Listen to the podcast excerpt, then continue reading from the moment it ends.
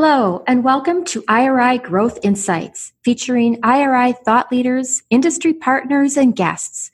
For more than 40 years, IRI has been known for its invaluable data, but these podcasts delve into the insights the data reveal to fuel market disruption and market growth for those in the CPG, retail, healthcare, and media markets. I'm your host, Joan Driggs, coming to you from IRI's corporate headquarters in Chicago.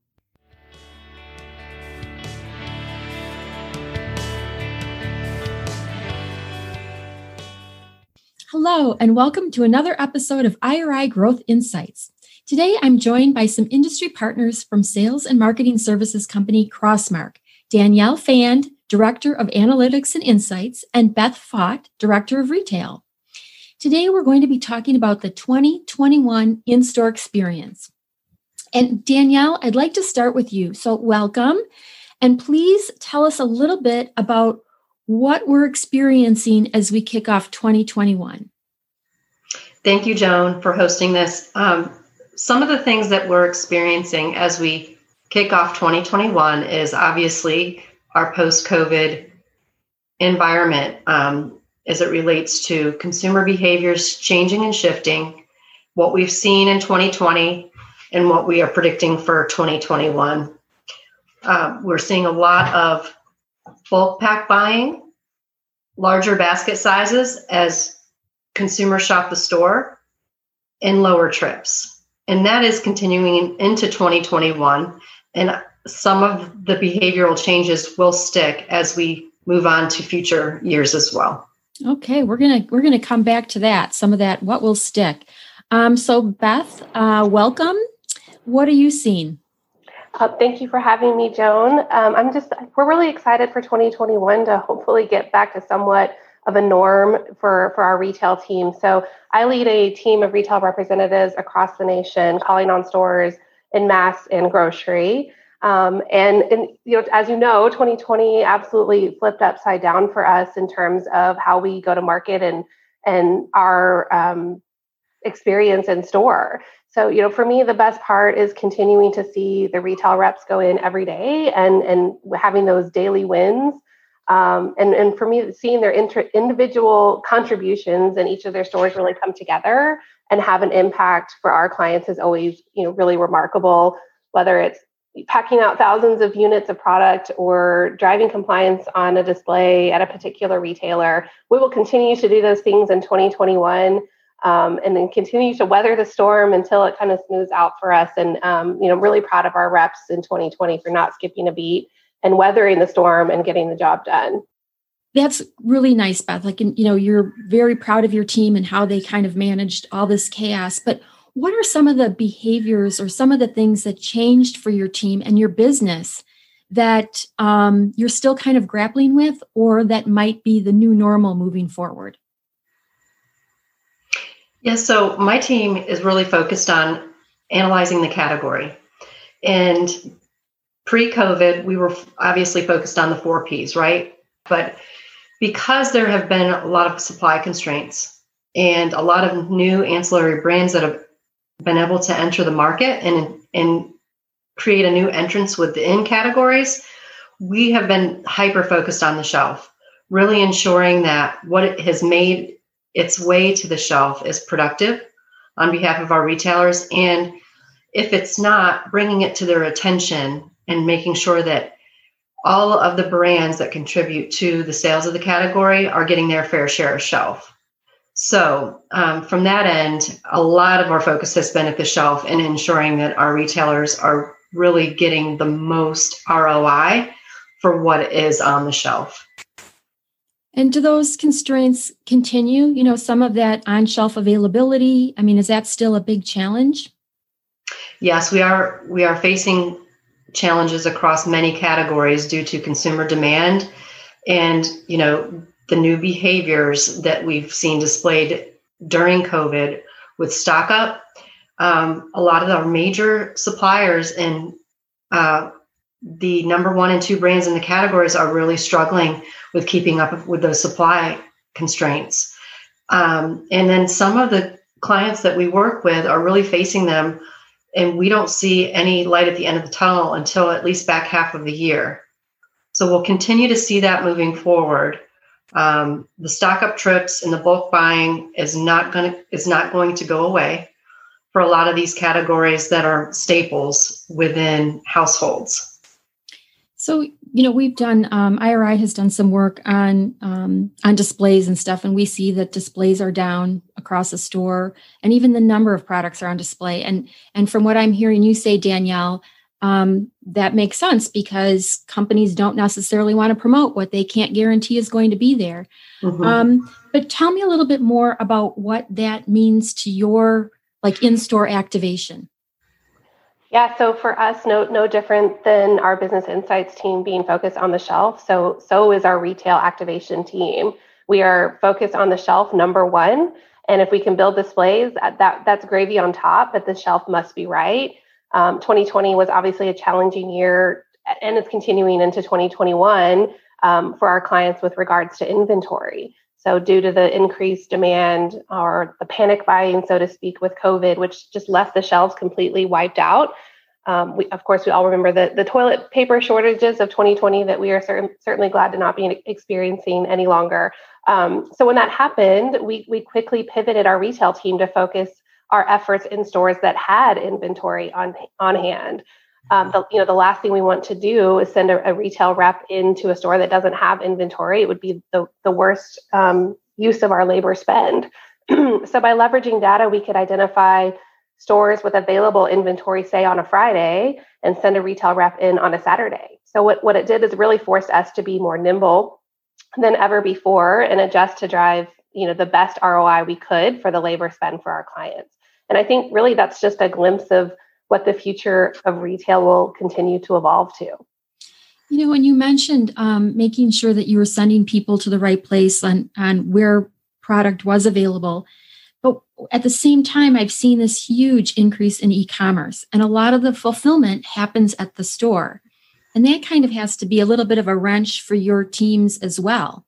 Um, absolutely. You know, in the stores, we're seeing a reduction of in-store associates or reorganization of the associates as as more um, of the sales are shifting to online. So the associates who would normally work in a store um, or in a department specifically are being shifted or reallocated to fulfill click and collect orders.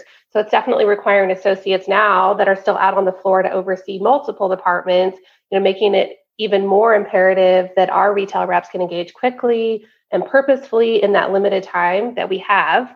We actually ran a survey at Crossmark with all of our retail associates to just gauge the retail climate and get feedback. And, and really, the overwhelming feedback was store associates are extremely stressed, they're overworked, they're multitasking more than ever. We have store managers packing out product to, to the shelf again just to get it done. Um, so we have you know greater amount of staff working overnight to fulfill those online orders that are just coming in constantly. Um, and at the end of the day, just really limits the time that our retail reps have for their attention. Um, so with that comes more holes on the shelf, product in the wrong place on the shelf, maybe product sitting in the back room longer than desired. Um, so yeah, it's definitely presenting new challenges in store. Um, a great example, a retail drug um, client of ours recently asked us to staff um, to help fill online orders. They're, they, their associates themselves couldn't have enough um, staff to get those online orders filled, and so I think it's just interesting to see how our our service offerings at Crossmark are continuing to evolve as the consumer evolves. You know, yes, to tag on to what you said, Beth, um, as the staff is shifting to different priorities. We're also seeing, we also know that retailers are investing in these micro fulfillment centers to help alleviate the in store pressures of on, shelf availability um, and fulfill those orders in a micro fulfillment center.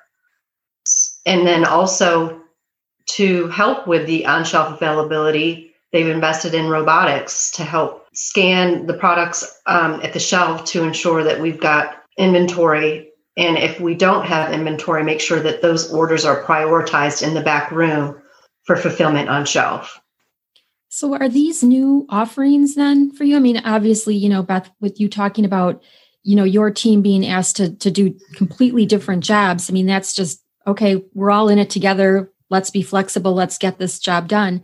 But at the end of the day, I mean, are you developing new um, new services based on some of the things that you've been going through?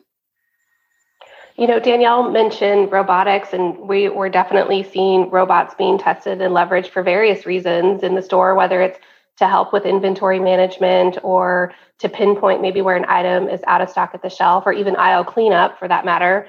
Um, the theory being that when working in conjunction with the robots, that it will free up the associates' time, or in our case, the retail reps' time, to be more productive with other tasks. I think we're still a ways out of, of things becoming fully automated or flawless in that regard. Um, you know, referencing back to the survey that we ran with our retail reps in Walmart, specifically the wall, you know, they, we have robots that can scan the aisles for out of stock. It doesn't necessarily recognize if an item has been placed in the wrong location. So at first glance, the aisle may look flawless, completely stocked, but a closer inspection from a human eye or a retail rep in this case reveals that maybe the item's in the wrong location.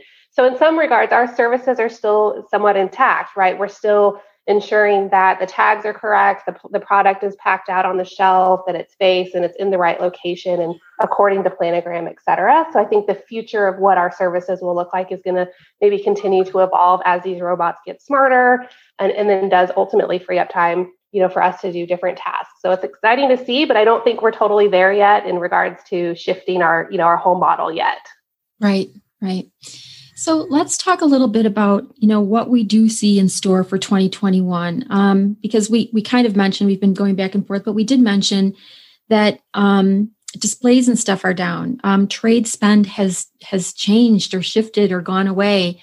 Um, do you anticipate that coming back soon?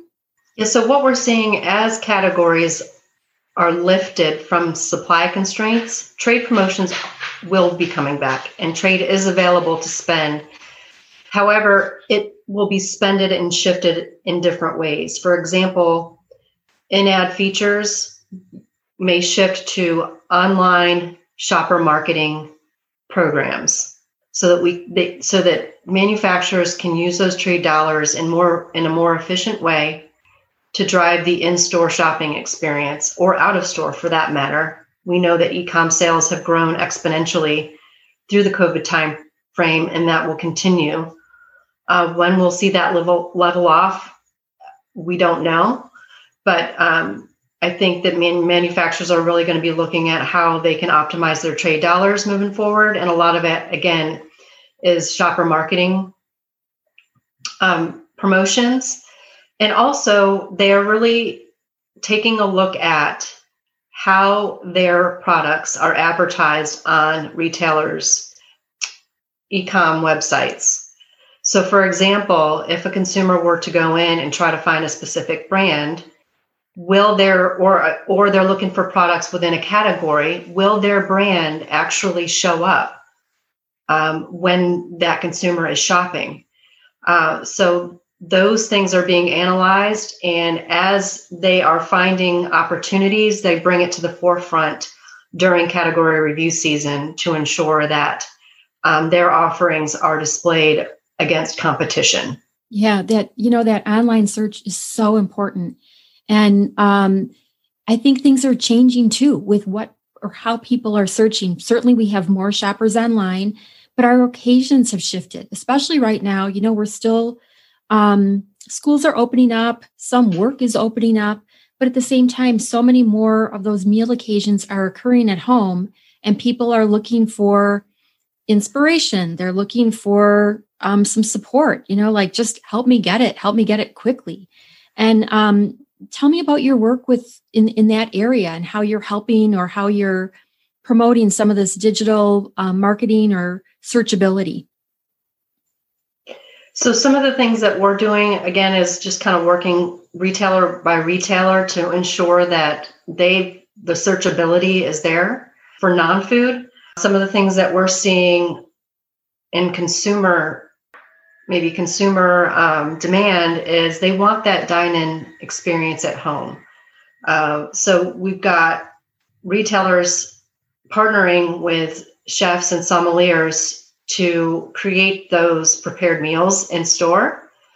and well have them available in store so that consumers can either either order them online um, or pick them up in store where available.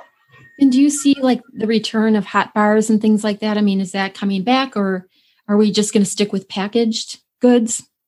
We are seeing hot bars return in store. Um, it, it, it's it's definitely a trend that's on the uptick now that we're seeing um, the just the engagement in store increase over time. That's great. Um, so, Beth, let's talk with you a little bit about some of the um, the anticipated in-store activation. What is that going to look like? Yeah, so for for us, no different than manufacturers looking to optimize their their trade spend, as Danielle mentioned. They too are looking to optimize retail spend so that we're getting the best ROI possible for that retail labor dollars. Um, and as you know, retailers are faced with significant challenges to fill every gap on every shelf. And as it, with the associate reduction in store that we talked about earlier, resources are spread very thin. Um, so even if an out of stock or a phantom inventory issue is identified, having the time to take action on it isn't even always feasible. Um, so we've been able to partner with companies like IRI and RSI to identify where we have on shelf availability issues and alert our field team to address those in stores specifically. So ultimately, we've been able to recapture millions of dollars in potential lost sales by fixing the issue before it can really get out of hand. And the return on investment is, is really unparalleled to any other in store executional activity that we could be doing because it's a known issue, data driven, and it's getting fixed on a daily basis. So I think that's just kind of a glimpse of where we're going is if we can leverage data to identify where we have either an opportunity or on the flip side an issue and then we can address we had to put the right you know right rep in the right store at the right time it's kind of a win-win and, and really delivers the best roi that's the direction that we are you know charging down and will continue to head down into 2021 and is that um you know is i know i'm using this word measurable only because i've heard it so much you know you're identifying opportunities you're staffing for opportunities are you able to measure the success um, when you when you do that? Yeah, absolutely. So we're able to identify in partnership with IRI and RSI the potential lost sales that could have occurred had we not fixed that issue. So we're able to quantify the dollars that are essentially recaptured sales for the manufacturers and then you know bounce that up against the cost of going to retail and the ROI is is quite phenomenal in terms of, of the return that you get for the spend. That's great. So um, let's talk a little bit about you know what the what the rosy outlook for 2021 is going to be, and you know what the impact is going to be on your business or how your business is going to affect um, that rosy outcome.